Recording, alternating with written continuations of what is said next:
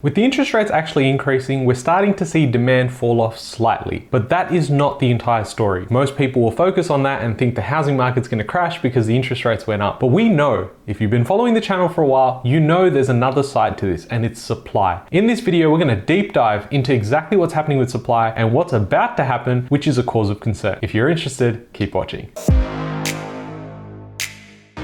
Hey guys, my name's Ravi and welcome back to Personal Finance with Ravi Sharma. If you're new here, smash that subscribe button because I talk about real estate, cryptocurrency, and financial freedom. Now in this video, we're gonna go through a few stats, a few graphs, and really make meaning of the fact that we are in a position where we don't wanna be in. And I'm gonna explain that in a little bit. But before I continue, tomorrow I am hosting a live webinar, a Q&A plus webinar for 90 minutes. If you are interested in joining that one, I highly recommend you come because it is jam-packed with stats, graphs, and my own step-by-step step guide as to what I'm doing over the next 18 months, exact strategy. So if you are interested, register down below. It's going to be limited. If it's not already sold out, it probably will be sold out. So definitely come through. And there's going to be a few offers as well. So if you're interested in the buyer's agency, definitely don't miss that one. So there's a lot of notable YouTubers as well as people coming out, economists included, saying that the housing market's going to crash just like it did in 2008 in the US. Now the US is about to print its official recession number. This is going to cause a little bit more of a concern because the general population are completely unaware of this. But when it comes out, it's going to make news headlines, and then people are going to go,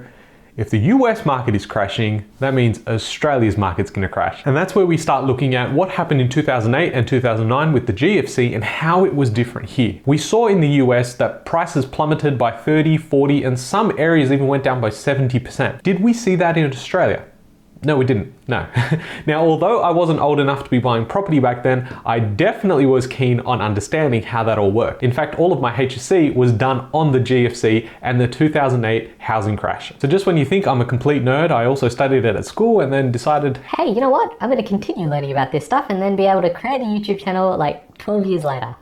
Yeah, true story. Now, as we know, as the interest rates increase, that means less people can borrow to buy a new home. Now, that puts further pressure on the rental market. Now, I was talking about this about 9 to 12 months ago, and you can check out this video when I first mentioned the rental crisis. Now, it seems like everyone's talking about it. So, we need to take a step back and realize what's around the corner. That is what I pride myself on. I can look at data, make some meaning of it, and figure out where the next few steps will take us. No one really knows where the market's going to be tomorrow, but I can probably have a good idea of where it's going to be in the next six six to nine months. Now, as I said back then, I'm saying again that the interest rates moving up slightly are not what I'm concerned by. I'm concerned by the solution to the problem, which in turn will be the bigger problem. Now, what I mean by that, we've gone through this period where the government decided, let's print a bunch of money and then drop the interest rates to the emergency levels. Now, as soon as we got out of lockdowns, that's when the rates should have started increasing, but they didn't. Not only did the rates not increase, but we probably had another six months of stimulus payments going out to people. Like, how did we think that was a good idea? Now, as the economy's opened up, some people are still working from home, and we've got some commercial real estate in some really bad times. If you are interested in a video about commercial real estate versus residential, definitely leave me a comment down below. I'll be sure to make that video for you guys. Now, what's really interesting is the Center of Population's latest forecast. They've come out and said over the next 10 years, Australia will grow by 3.5 million people. Let me say that again 3.5 million people. Now, in normal circumstances, we would go, okay, cool, that's just 3 million on top of what we've got. It's fine. Let's continue the economy and kick the can down the road. However, we also know that over the last couple of months, we've had some notable construction companies fall. They've defaulted, bankruptcy, liquidation, whatever you'd like to call it, but construction companies are starting to feel the pinch. Why? Well, you've got interest rates going up, which means their holding costs are increasing, especially if they've got equipment and they've gone out and taken loans to buy those things. The increase in costs means that if they lay off people, they can't finish the project, well, they're out of business. Now, there is some more complexity to that, but overall, that's pretty much what's happening. Now, if you couple that with the fact that the actual goods needed to build a home has increased substantially, then you also have another problem with the fact that they can't get the supply on time to build these homes,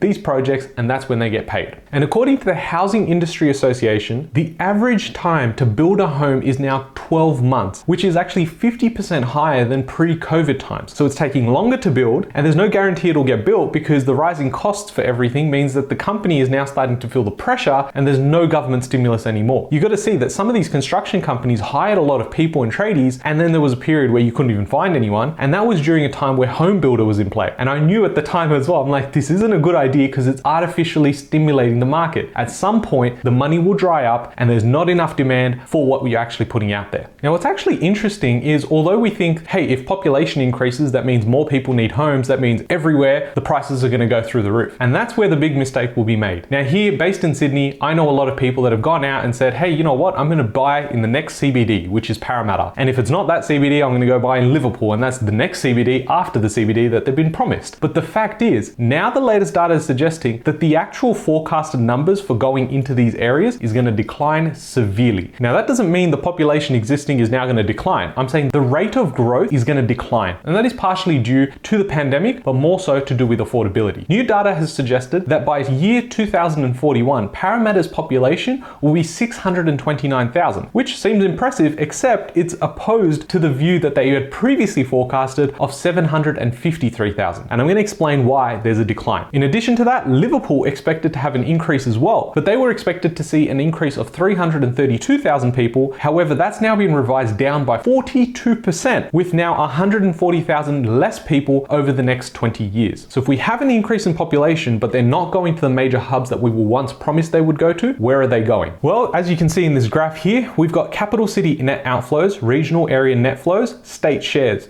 And this is till the December quarter of 2021. Now, what we can see here is that in the red, we've got the vacated capital city, and we've got in the orange, settled in regional areas. And you can see in New South Wales, the increase in terms of how many people are moving out of New South Wales, being the capital city being Sydney, and then going into the regional areas. And we've seen that across all of Australia, which is actually phenomenal to see because this means there's going to be further pressure housing pressure on these regional areas. So internally, we've got migration going out, but then externally, what's happening? Are we starting to see that net migration come in? For the first time in six quarters, we have seen Australia's net overseas migration turn positive. And you can see that in this graph here. We had things that were pretty nice until the borders got closed. We've had a negative number in terms of migration out of Australia until recently. And this is very promising for someone to go out there and say, well, if I'm looking at property, I want to go for property that most people are going to buy and they're going to go out and rent. And this is where it comes down to the fact that we're flicked through from easy mode to hard mode. And when the game changes, most of the operators will leave the space because they don't know how to adapt. And then investors that thought it was easy for the last couple of years will make the same mistakes, except this time they're not going to be rewarded with double digit growth. And this is my concern for a lot of people is because we've seen such amazing growth with such little work, people are going out there and saying, I can repeat this process, let me go do it. And with a bad purchase now, they undo all of the equity growth that they've made over the last couple of years. And it doesn't help when stocks and crypto are down in the toilet. You've now got housing as an issue because you're buying in the wrong areas, the wrong type of asset. So the idea with the monetary policy by increasing interest rates is we want to slow down demand. But if supply is dwindling away, you've got supply listings at all time lows, and they're continuing to be below the 5 and 10 year moving average, you've really got to question how much demand needs to get knocked off before we can start seeing an equilibrium in this market. From what I'm seeing, from what we're doing in the buyer's agency as well, we can see that there is pressure in these areas to buy good quality assets. Affordability is not going to change. Thinking it's a concern now, well, it was a concern 50 years ago and nothing's changed. With the increase in population and there's going to be incentives for people to move here, we need the government to step in and actually go in for more social housing as well as increasing that supply. But how does a government do that when they're fighting the battle of inflation and more